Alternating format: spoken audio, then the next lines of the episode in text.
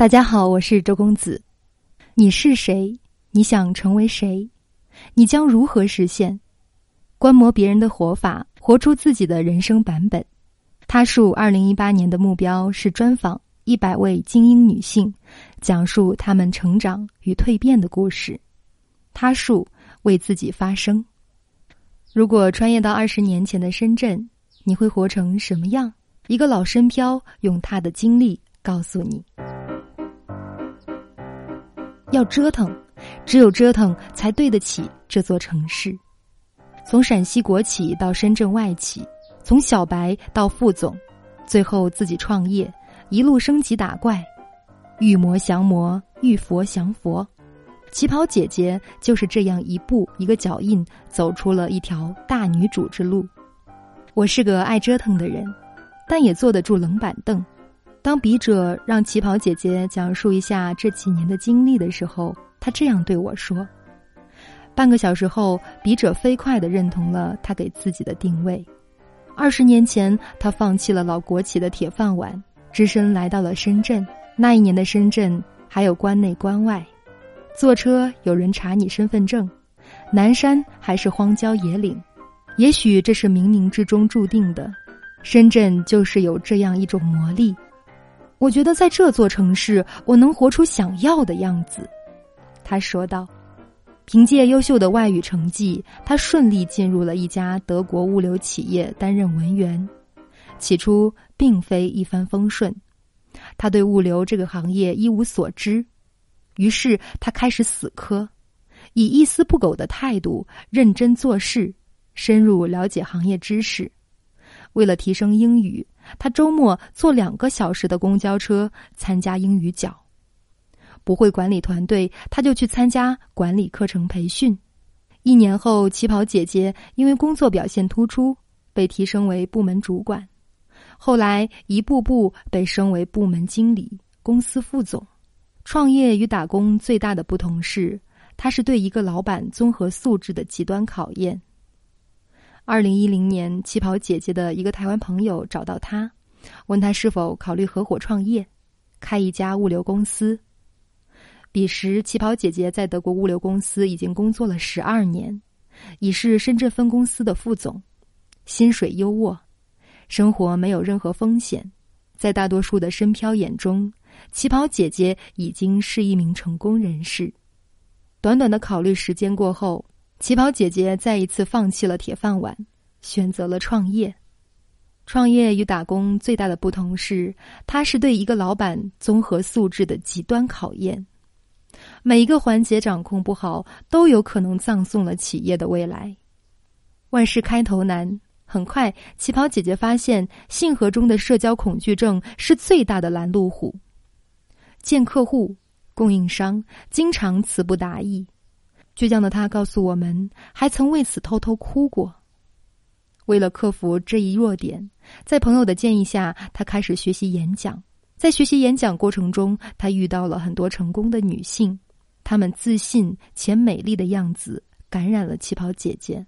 旗袍姐姐不断突破自己，事业也取得了一次又一次的飞跃。创业是一个修行的过程，负重前行的你。并不知道在这样的一条路上会窜出什么样的妖魔鬼怪。二零一七年是旗袍姐姐创业第七年，物流行业开始出现危机。面对危机，旗袍姐姐淡定了很多，因为这考验的不仅是心态，同时也在检验你的努力与积累。只有足够努力的人，才能把每一次命运馈赠的危机变成珍贵的财富。和同行的人交流。听他们对同行趋势的见解，让我结识了很多人，他们也给了我很多帮助。随后，他对公司进行了调整，很快适应了市场变化。热爱艺术的女人气质不会太差。第一次见到旗袍姐姐，在她的办公室，身量娇柔的她端坐在皮椅上，一袭淡色旗袍，淡妆短发。左手一只翠色玉镯子，跟想象中的铁娘子不同，她看起来优质而优雅，更像一位民国时期的大家闺秀，有无限的锦绣藏匿于胸中。工作中他一路披荆斩棘，对细节精益求精；生活中他多才多艺，德艺双馨。他喜欢画画，会跳探戈，学习色彩风格学。生活没有捷径，但有技巧。他对我们说：“年轻人，就算工作再忙，也别忘了培养自己的兴趣爱好。这不仅会让人更加热爱与懂得生活，更让人从内心积蓄一种能量，去面对生命中预设的艰难。”他树对话旗袍姐姐，问题一：你是什么时候来深圳的？一九九八年，今年是第二十年了。问题二。你觉得自己是一个什么样的性格？这样的性格在创业过程中有怎样的优势和劣势？个性在成长的过程中是可以调整改变。以前是内向内敛的，现在是开放分享。外向和分享对创业是非常有优势的。比如我在与成功人士接触过程中，很多成功人士都拥有这样的特质。我希望我也能和他们一样。问题三：你接触过这么多优秀的女性，你觉得她们最吸引你的是什么呢？是行动力和分享。推荐一本书，叫做《给予者》。问题四：你觉得职业或者是创业女性有哪些提高生活品质的方法？发现美的眼睛，学着欣赏风景，欣赏身边的人。感恩之心，对自己拥有的一切心怀感恩，培养自己的兴趣爱好，比如我学了画画、Tango 等。一双发现美的眼睛，一颗感恩的心，才能让自己周遭的一切变得有厚度和品质。问题五：作为 CEO，每天要处理非常多的公司事务，同时也承担重要的家庭角色。你是如何平衡多种角色的？我们家庭是特殊的家庭结构，四世同堂，住在一起二十年。平衡的核心是感恩。为什么是感恩呢？首先，感恩能让周遭的人和环境稳定，所以老人给自己带孩子，我会感恩；孩子带给我快乐，我会感恩。时间管理问题。比如应酬时间会安排在中午，晚上留给孩子陪伴孩子；周末和闺蜜的聚会安排在晚上十点后，把时间留给孩子。晚上孩子睡着后看书，早上提前两个小时做自己的事情。有心法、感恩和工具时间管理。问题六：很多职场人在面临选择的时候会迷茫。有什么经验可以跟大家分享吗？第一，了解自己，发现自己的天赋爱好在哪里。比如你画画的好，你去做艺术相关的事情。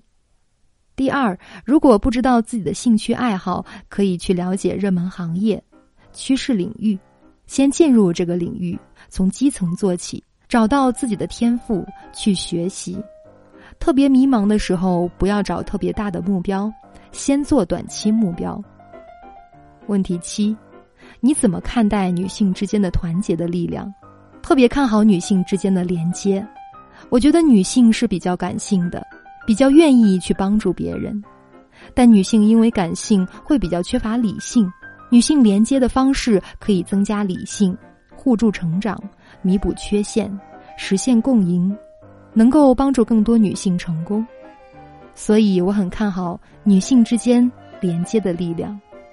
他述人物专访，采访一百位精英女性，收集一百种人生活法，讲述一百个成长蜕变的故事。